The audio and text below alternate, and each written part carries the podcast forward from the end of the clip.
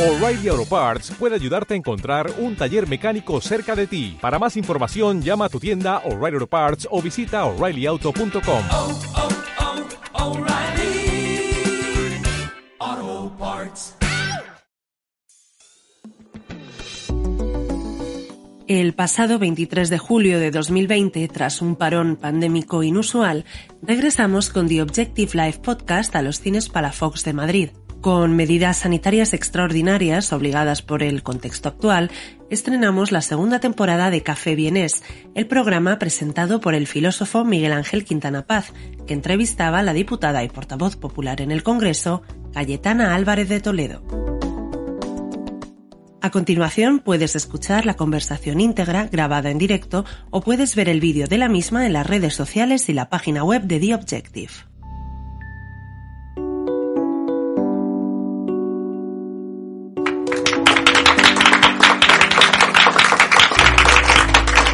Gracias.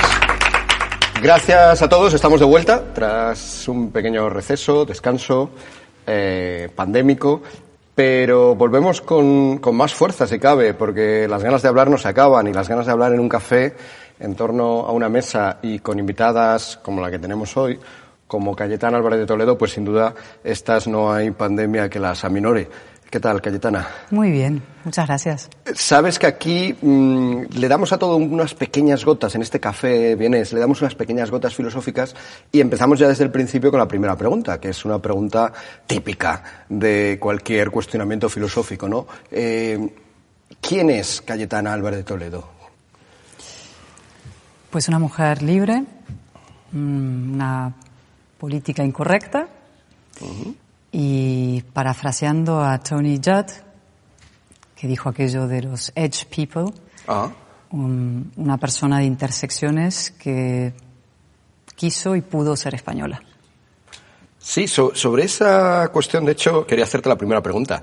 Eh, Sabes aquella anécdota, ¿no? Cuando estaban haciendo la Constitución de 1876 y tenían que definir quiénes eran españoles, pues Cánovas del Castillo, que estaba allí, obviamente, entre los protagonistas, dijo, bueno, pongan que son españoles solamente aquellos que no pueden ser otra cosa, ¿no? Eh, de alguna manera, tú refutas ese dicho de Cánovas del Castillo, porque, porque tú elegiste ser española, ¿no? Pudiendo, eh, siendo apátrida durante un periodo de tu vida, argentina, francesa, elegiste también ser española. ¿Por qué elegiste ser española? Y, y además, ¿qué, ¿qué, qué, sensación te produce toda la gente que, que, intenta recorrer el camino contrario, de alguna forma, ¿no? Mm. Que siendo español quiere estirparse esa parte de sí. Bueno, es verdad que hay muchísimas personas en España eh, aquejadas de un profundo, doliente autoodio, ¿no? Que a mí sencillamente me sorprenden. Yo creo que es probablemente simplemente ganas de molestar e incordiar a los demás y esta es la manera en que la encuentran, ¿no? Uh -huh. O también una aversión a la libertad, porque España desde hace 40 años mm, es sinónimo de libertad, de libertades, de derechos y garantías, ¿no? Un Estado democrático. Uh -huh. ¿Qué me pasó a mí con España? Yo tenía evidentemente conexiones familiares con España, pero había vivido en Argentina de pequeña, en Inglaterra, y solamente llegué a España a través de un doctorado del estudio de la historia española. Y llegaba con todos los, digamos, prejuicios del mundo anglosajón, pasado uh -huh. por el mundo eh, porteño. Uh -huh. Veía España como lo veían los mm, viajeros ingleses, uh -huh. eh, como un país exótico, folclórico, fascinante, eh, pero un poco reñido con la modernidad, ¿no? Y cuando llegué aquí por mi tesis doctoral en el año 97, pues descubrí una joven democracia eh, con los problemas de las jóvenes democracias, pero ejemplar en tantos sentidos, que había hecho una transición de una dictadura a una democracia de una manera absolutamente admirable, y que sin embargo estaba siendo agredida profundamente precisamente por los paladines adalides de la identidad, del nacionalismo, y del auto-odio. Eh, viví la época del asesinato de Miguel Ángel Blanco uh -huh. y de tantos asesinatos de ETA y la condescendencia con el nacionalismo, con que el nacionalismo eh, eh, trataba también esos asesinatos. Y entonces surgió en mí eh, una especie de mm, reivindicación de las libertades y del sentido de la justicia en defensa eh, de la España democrática. Uh -huh. Y de ahí nació mi voluntad de ser española. En ese sentido, ¿piensas que podría uno sentirse orgulloso de ser español? El orgullo es un sentimiento que a mí me produce siempre un poco de pudor, digamos, cuando estoy orgulloso de ser español, ¿no? Eso se vincula con un cierto discurso nacionalista, en todos los sentidos, a mí no me gusta ningún tipo de nacionalismo, ¿no? Pero sí objetivamente orgulloso de algunas gestas españolas y admirables a lo largo de la historia, desde luego la transición democrática, la constitución de Cádiz, el gran debate eh, en el siglo XVI sobre los derechos del indio, que es precursor en la defensa de los derechos humanos. Es decir, hay muchas cosas españolas sobre las que sentirse orgulloso. Sobre el ser español, no entiendo muy bien qué significaría el orgullo sobre el ser, porque tampoco creo que exista un ser español como tal. Es decir, vinculado a lo que te decía anteriormente, creo que, que la visión esencialista o identitaria eh, de las naciones es peligrosa. Sí, estás hablando casi eso, como un orgullo vinculado a algunos actos del pasado, muchos de ellos, ¿no? Bueno, la transición quizá no tan pasada, pero... Es como si dijera, yo estoy orgullosa de ser Cayetana. No. puedo estar orgullosa, no, puedo estar orgullosa de algunos hechos, alguna intervención parlamentaria, algún texto que he escrito que no esté mal, eh, pero no estoy orgullosa del ser. Ajá, sino de los hechos mm, realizados. Y lo mismo con las personas. Yo creo que hay que juzgarlas esto es muy importante para mí, eh, por sus conductas, por sus actos y no por su identidad. Es decir, yo no juzgo a las personas por ser blancas, negras, mujeres, hombres, sino por sus actos, sus conductas. Y hoy en día creo que uno de los grandes problemas contemporáneos es que se pretende juzgar a las personas, ya sea positivamente, todas las mujeres tienen razón, todas las mujeres dicen la verdad, todos los hombres son violadores, todos los hombres son agresores, por su ser y no por sus actos y sus hechos. La cuestión es que mm, esos hechos de la historia de España, mm, como te decía, la inmensa mayoría de ellos no los hemos realizado ni tú ni yo ni posiblemente mucha de la gente que esté viva ahora, ¿no? Por lo tanto, cuando uno se siente orgulloso de esas gestas, hablabas, por ejemplo, pues por poner una lo bastante lejana y lo bastante cercana, 1812, Constitución de Cádiz. Para poderse sentir orgulloso de la Constitución de Cádiz hay que sentir algún tipo de vínculo con los que estuvieron allí, ¿no? Algún tipo de pertenencia común. Esa es a menudo, esa pertenencia, ese sentirnos parte del mismo proyecto, sentirnos parte de, de la misma cosa, esa cosa suele llamarse España o la nación, eh, es un poco mm, de lo que la gente habla cuando habla de identidades. Tú tienes una visión de las identidades bastante negativa, ¿no? escribiste un artículo hace tiempo en El Mundo hmm.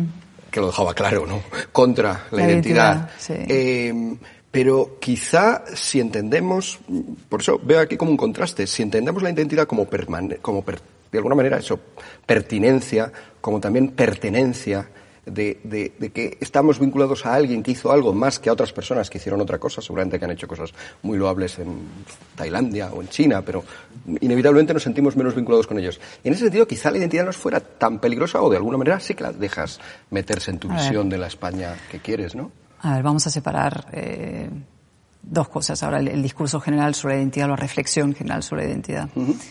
Yo creo, como Tony Judd otra vez, que ese artículo que se llama Edge People empieza con la identidad es un término peligroso. Yo estoy de acuerdo. Yo creo que la identidad siempre acaba reafirmándose por oposición a algo o a alguien o a otro colectivo.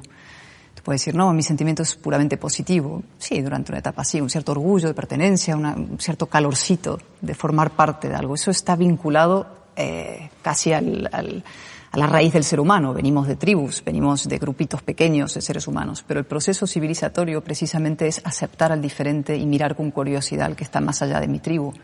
Es no encerrarme en mí misma, sino tener, como digo, curiosidad, voluntad de entendimiento y de comunicación con el distinto y el diferente. ¿no? Y la identidad, como digo, siempre, eh, si lo miramos históricamente, eh, acaba reafirmándose por oposición a alguien, a un colectivo o a algo. ¿no? Eh, es decir, con una visión identitaria lo que nos une como personas, como seres humanos, eh, cede ante lo que nos diferencia, distingue y finalmente en general enfrenta. ¿Mm? Es decir, el culto a la identidad suele acabar con dogmas, inquisidores y autos de fe. Pero tú cuando eh, te sientes vinculada a 1812, eh, ¿Crees que eso también, eh, en el fondo, excluye a alguien, va contra alguien? Yo no he dicho que me sienta vinculada. Yo admiro profundamente lo que se hizo en 1812. ¿Te sientes orgullosa, decías? Eso sí que... Orgullosa, pero de, una, pero me, me, siento orgullosa del desembarco en Normandía también. ¿no? Seguramente porque también tienes vínculos con eso. Tenemos vínculos como occidentales, como demócratas, como liberales, como Entonces, personas ese- de la Europa esos vínculos, abierta. Esos vínculos que tienes como occidental o como europea o como española, ¿están contra algo? No, pero eso es que estás mezclando dos cosas. Ajá. Eh, los vínculos de admiración son objetivos, son racionales y son. Y luego estás hablando del el, el vínculo identitario, que eso es otra cosa, ¿no? Yo mm, admiro profundamente la historia española, pero también soy capaz de ver lo oscuro, las etapas siniestras, las guerras, las involuciones. Es decir, mm, ¿qué pasa? Entonces tengo que decir, me siento orgullo de todo lo orgullosa de todo lo español porque es español. No, soy capaz de distinguir entre unas cosas y otras y poner en valor, reafirmar, reivindicar y defender militantemente, como demócrata, lo bueno que se ha hecho en España. Yo no defiendo España porque es España, sino porque lo que hoy significa España, que insisto es una comunidad de libertad y de igualdad y una comunidad que tiene un valor moral. O sea, hay gente que dice cualquier España tiene un valor moral, cualquier España. Y yo eso no lo comparto del todo. La España del 78 en adelante tiene un profundo valor moral porque es una comunidad de libres y de iguales y de un Estado de Derecho democrático que ha sido agredido brutalmente, insisto, porque quienes en este sentido, precisamente ellos sí, mm, promueven proyectos identitarios contra una España eh, que permitió la integración de los distintos en un proyecto común de libertad. Sí, mm, claro, la cuestión es que yo creo que utilizas el término de identidad un poco en el- de la manera en que lo utilizaba Amin Malouf en el famoso texto este de las identidades asesinas, ¿no? Él decía, hay identidades que efectivamente tienes razón, son, bueno, las llamaba asesinas, o sea que no se le puede llamar nada peor, ¿no? Son, a- son agresivas, son, son, desprecian hacia, y, y, y Amin Malouf, que viene de una comunidad tan plural como es la libanesa, o sea, un mundo pues con varias religiones, que tienen una historia pues de lo más ajetreada, eh, Amin Malouf decía, eso pasa cuando nos ceñimos a un solo aspecto de nuestra identidad, pero cuando reconocemos nuestra identidad plural, cuando nos damos cuenta de que somos muchas cosas contradictorias entre sí, Amin Malouf no tenía ningún problema Pero ves, con, no- con estás, esas hablando, identidades. ¿no? ah, estás hablando de una identidad plural. Claro, somos mil hojas identitario todos. Es decir, somos muchas cosas a la vez. Eh, yo soy mujer, pero no soy solamente mujer. Y la- el hecho de ser mujer no me define como tal. Soy española. Eh, y aunque No te fuera solamente, ¿no? no, claro, no te define eh, monolíticamente ni graníticamente. ¿Qué es lo que pasa con la identidad cuando estamos hablando en términos públicos, políticos, colectivos? Es que tiende efectivamente al reduccionismo y a extirpar cualquier forma de, de reflexión y de convivencia eh, dentro tanto de la unidad personal como de la unidad colectiva. Los movimientos identitarios acaban siempre en conflictos civiles. Lo dijo de una manera muy gráfica, muy clara, digamos, eh, Mitterrand cuando dijo el nacionalismo la guerra, ¿no? Pero esto sirve para cualquier otro tipo de movimiento identitario, que es lo que estamos viviendo hoy. El movimiento feminista identitario radical de tercera ola acaba en un enfrentamiento con el colectivo masculino. El colectivo masculino no busca ese enfrentamiento, pero se ve ¿no? abocado a una especie de visión binaria de la sociedad entre hombres y mujeres. ¿no? Lo que está pasando en la, digamos, espiral alocada de acumulación de siglas en el LGTBI, XXXQRS, que ya están empezando a haber enfrentamientos entre colectivos distintos dentro de esa secuencia de siglas. ¿no? Eh, está pasando también con eh, la estatuofobia y todo esto de derribar estatuas con visiones retrospectivas, retroactivas sobre la historia, ¿no? Churchill era un racista, como era un racista lo que define es el- lo que define la, es, es la actitud ante el blanco o el negro, entonces hay que tumbar las estatuas de Jefferson, de Churchill, ¿no? Es un delirio y lleva al enfrentamiento y, a la y al, y al reduccionismo. Somos complejos los seres humanos y no solamente en este instante. Yo soy mujer, soy política, soy muchas cosas, pero por, vamos, vuelvo, vuelvo a, un- a otro ejemplo. ¿Con quién tengo más en común yo? ¿Con Albert Boadella o con Irene Montero? Yo tengo mucho más en común con Albert Boadella. Si a mí lo que me define son mis órganos sexuales, digamos, tendría que tener más en común con Irene Montero, formar un colectivo con Irene Montero y decir que todas las mujeres sentimos igual, pensamos igual, reflexionamos igual y por tanto somos víctimas de los mismos problemas. Y yo no veo las cosas de esa manera. Y tampoco como española. Y creo también que el tema identitario, en este caso el gran problema que ha tenido España ha sido no de una identidad española estos últimos 40, probablemente sí antes, pero no de una identidad, digamos, reafirmada monolítica, sino todo lo contrario. Es decir, la colectivización de identidades particulares contra un Estado de Derecho y un Estado democrático. Y el gran problema español ha sido que la izquierda, que era universalista, que era igualitaria, que defendía la igualdad, la ciudadanía, los principios republicanos clásicos, se ha pasado a las políticas identitarias. De momento, además, tienes en común con Boadella, que él ha estado aquí. Eh, ojalá en el futuro tengas también en común con Irene Montero, Pues que también ojalá. venga. Eh, una, ¿Eres cosmopolita? ¿Te consideras cosmopolita? Sí, solo que me lo vas a, a definir en términos peyorativos, como algunos lo definen a- eh, No, en el debate público ahora, me parece un gravísimo error. Es decir, claro, cosmopolita, por supuesto. Yo me interesa lo que pasa más allá de mis fronteras. No significa que quiera derribar mis fronteras. Considero que un Estado-nación funcional es una buena medida que funciona, digamos, de manera operativa y que tenemos evidentemente vínculos históricos, lingüísticos de todo tipo que nos unen y que nos y que, y que te pueden, digamos, facilitar la convivencia y, y facilitar la comunicación entre unos y otros, ¿no? Es una unidad democrática básica. Pero si yo me quedara ahí diría fuera la Unión Europea abajo la Unión Europea, porque lo único que importa es el Estado-Nación y la Unión Europea es eh, la obra, el monumento a la reconciliación más extraordinaria que hay. Y de hecho se erigió contra el nacionalismo. Se erigió sobre 80 millones de cadáveres.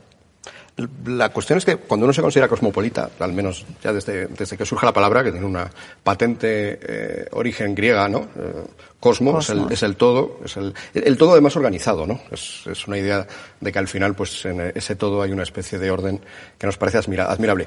Y polis es que tú consideras, polis es la ciudad griega, el cosmopolita piensa que eh, su ciudad es el cosmos, es el, es el todo. Eh, y esto, eh, eh, si a la vez Eso es crees una que hay otro... utopía, digamos. Claro, Eso pero, es pero una utopía esto como es- cualquier otra. Es como el que Pero esto es lo que es cosmopolita. O sea, a, a Diógenes Ah. cuando le decían, tú eras de aquí, bueno, Diógenes además que, que había cambiado de ciudad y tal, y decían, pues ¿de dónde eres? ¿De aquí de Atenas? O tal, él decía, bueno, soy, por desvincularse un poco de todos los lugares, eh, Diógenes decía, soy cosmopolita, ¿no?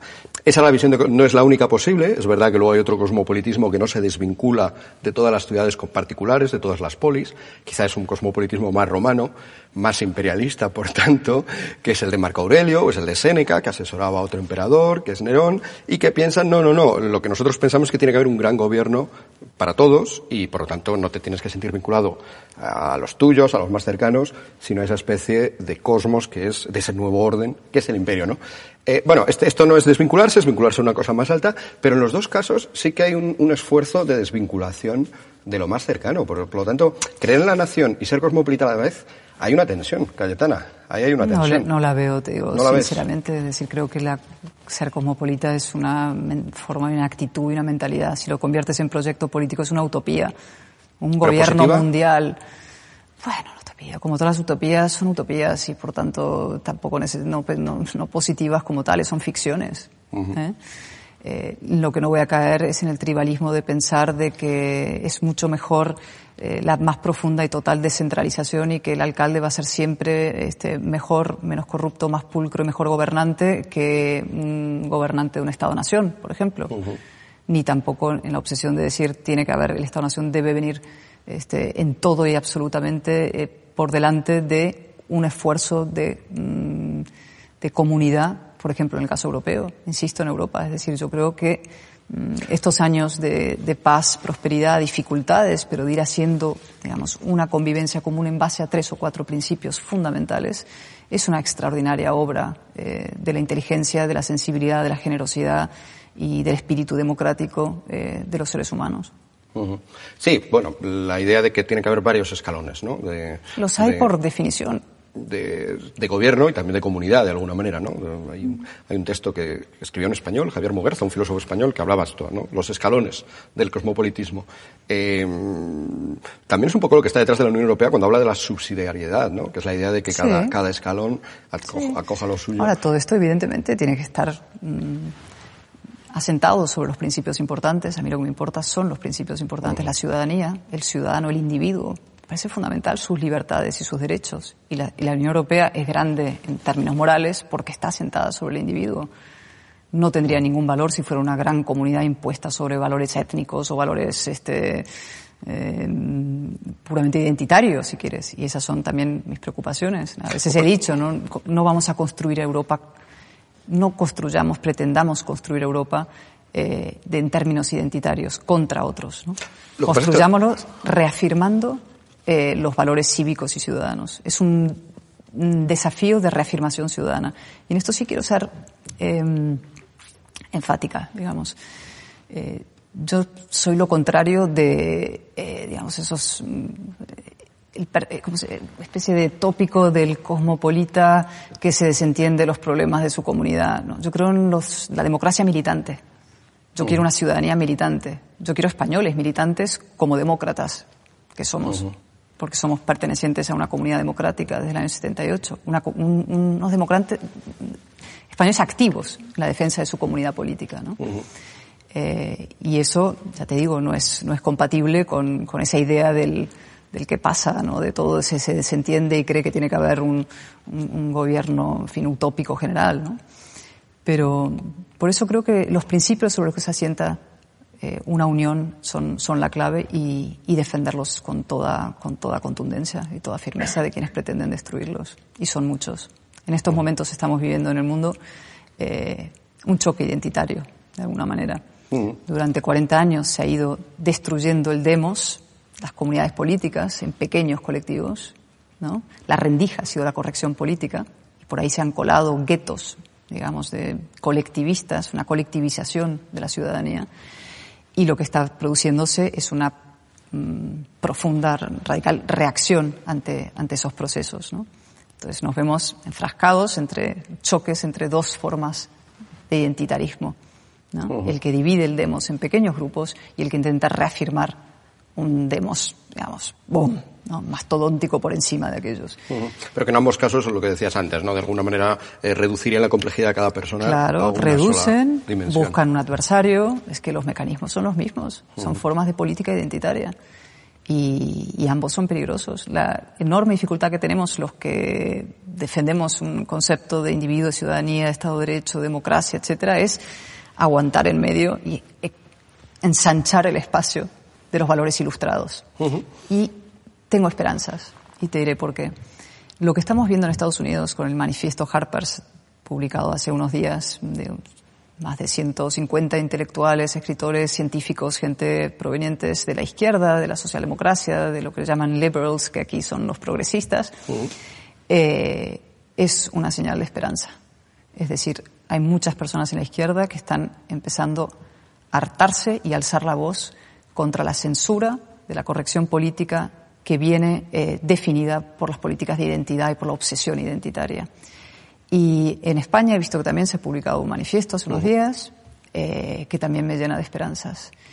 Y eso, eso es muy importante, que surja dentro de la socialdemocracia, dentro del mundo progresista, digamos, personas que reivindiquen lo que originariamente, teóricamente, como diría Félix Ovejero, el último hombre de izquierdas en España, como lo llamo yo, eh, eh, debería significar, ¿no?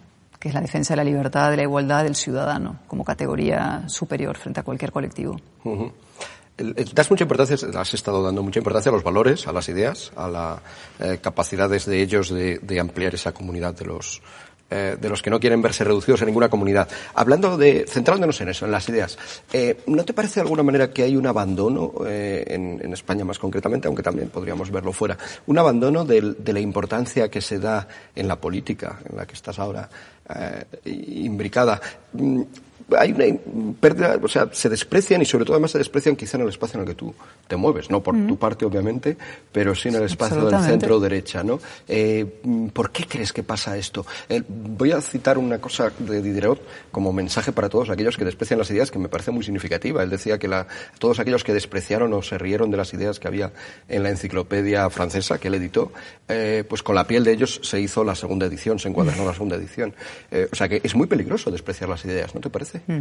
A ver, desde luego el centro derecha eh, abandona la batalla ideológica y, y, y, muy pocas veces la da ¿eh? en España. Eh, yo creo que hay una especie de mm, entendimiento tácito uh -huh. en el debate público de que la derecha gestiona bien y la izquierda se dedica a las ideas y a la batalla cultural, ¿no?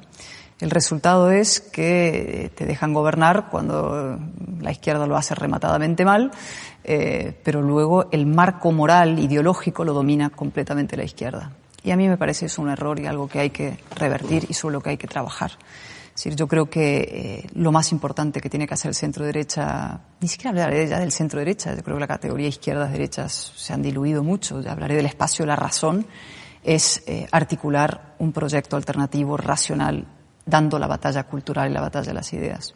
Es decir, yo creo que una nueva transversalidad española, por ponerme así un poco campanuda, debería hacerse no todo, con todo lo que está a la derecha de la izquierda, como hizo Aznar en su día, sino con todo lo que está en el espacio de la razón. Y para hacer eso creo que hay que dar la batalla cultural precisamente en la línea de lo que te decía antes del manifiesto Harpers y los manifiestos que se están produciendo. Es decir, yo creo que si hay un espacio en el que el Partido Popular concretamente puede ampliar su base, no es en la condescendencia con el nacionalismo, no es en, eh, en fin, en fórmulas que pudieron funcionar en otras épocas, eh, acercamiento al paisaje eh, localista, etcétera, sino precisamente hacia la socialdemocracia en esos socialdemócratas que son modernos, que son ilustrados, que tienen una visión no identitaria de la ciudadanía y que sí están esperando y huérfanos un discurso eh, reivindicativo de la igualdad y de la libertad de las personas. ¿Y por qué crees que a veces se ha olvidado este y se ha caído más en la esa otra amenaza también que hay, que, que, es siempre la de la tecnocracia, ¿no? No solamente la de acercarse a los nacionalismos, sino la del Bueno. somos buenos gestores, somos buenos técnicos. ¿Por qué A ver, vamos a ver, yo creo que esto es, eh, no solamente es el caso español, pero desde luego el caso español quizás eh, es de los más graves o donde eso pasa más. Ujú. Ah, Creo que esto pasa en todos sitios, que la izquierda domina el debate cultural y el debate ideológico y la derecha, pues como gestiona bien, tiende a la tecnocracia. Aquí creo que se da de manera eh, especialmente agudo este problema por la historia española. Es decir, eh, mm, después de los 40 años de franquismo, pues mm, la izquierda vuelve con la sensación de, eh, eh, digamos, hay- de una reivindicación cultural y de tener la razón, ¿no?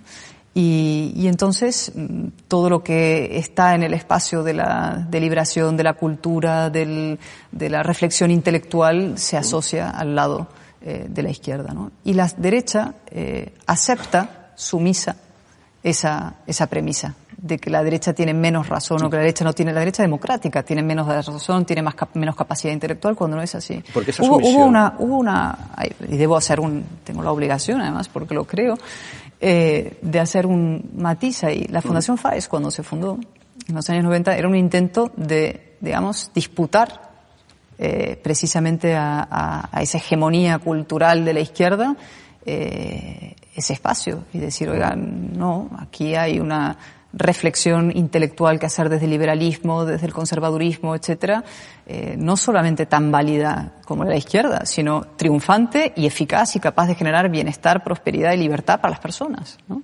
cuando la izquierda tenía sobre sus espaldas, en fin, fracasos eh, extremadamente notables y notorios y dramáticos en términos eh, de vidas humanas y prosperidad en tantos países del mundo.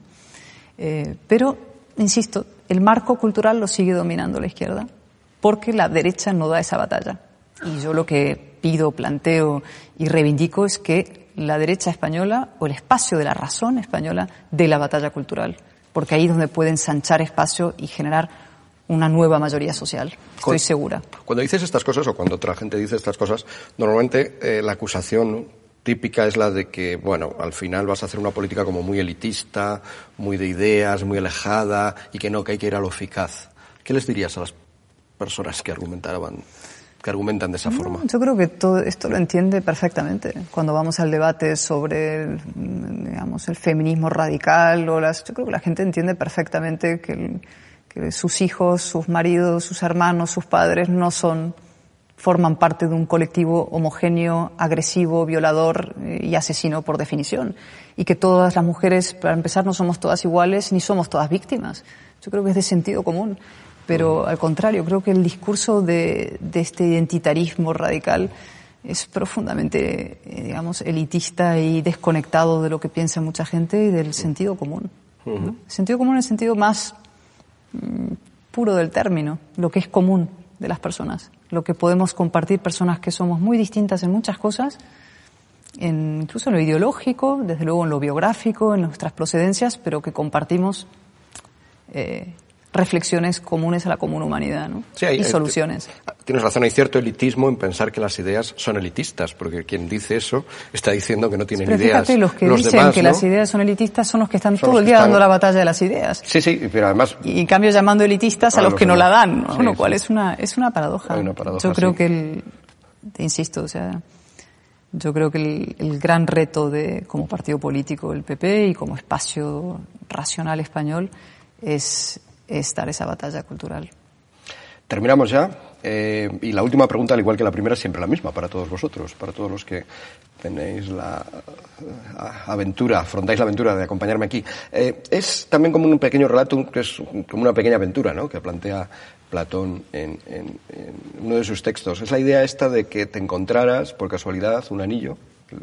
En el relato que él hace es el anillo de Giges, es un anillo que te volviera invisible. Y la pregunta que se hacía Platón ahí es ¿qué es lo que haría Giges? ¿Qué es lo que harías cuando te pusieras un anillo que fueras invisible? ¿Qué es lo que haría Cayetana eh, si encontrara un anillo que le hace invisible? La primera cosa que haría eh, y que por lo tanto le permitiera hacer cualquier cosa sin ser observada.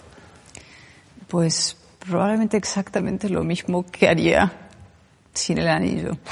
es uno de mis problemas que, eh, digamos, digo lo mismo en público que en privado.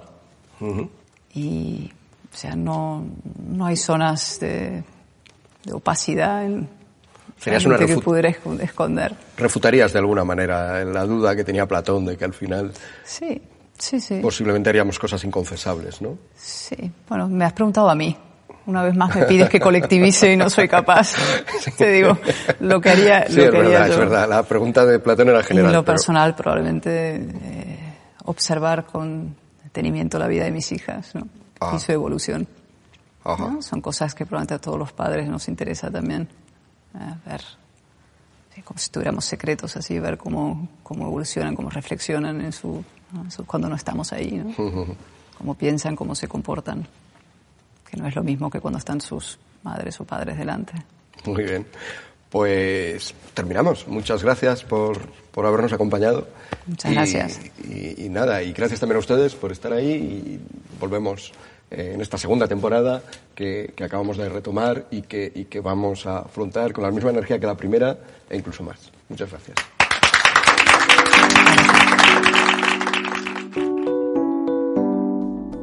Muchas gracias por escuchar The Objective Live Podcast, una producción de The Objective.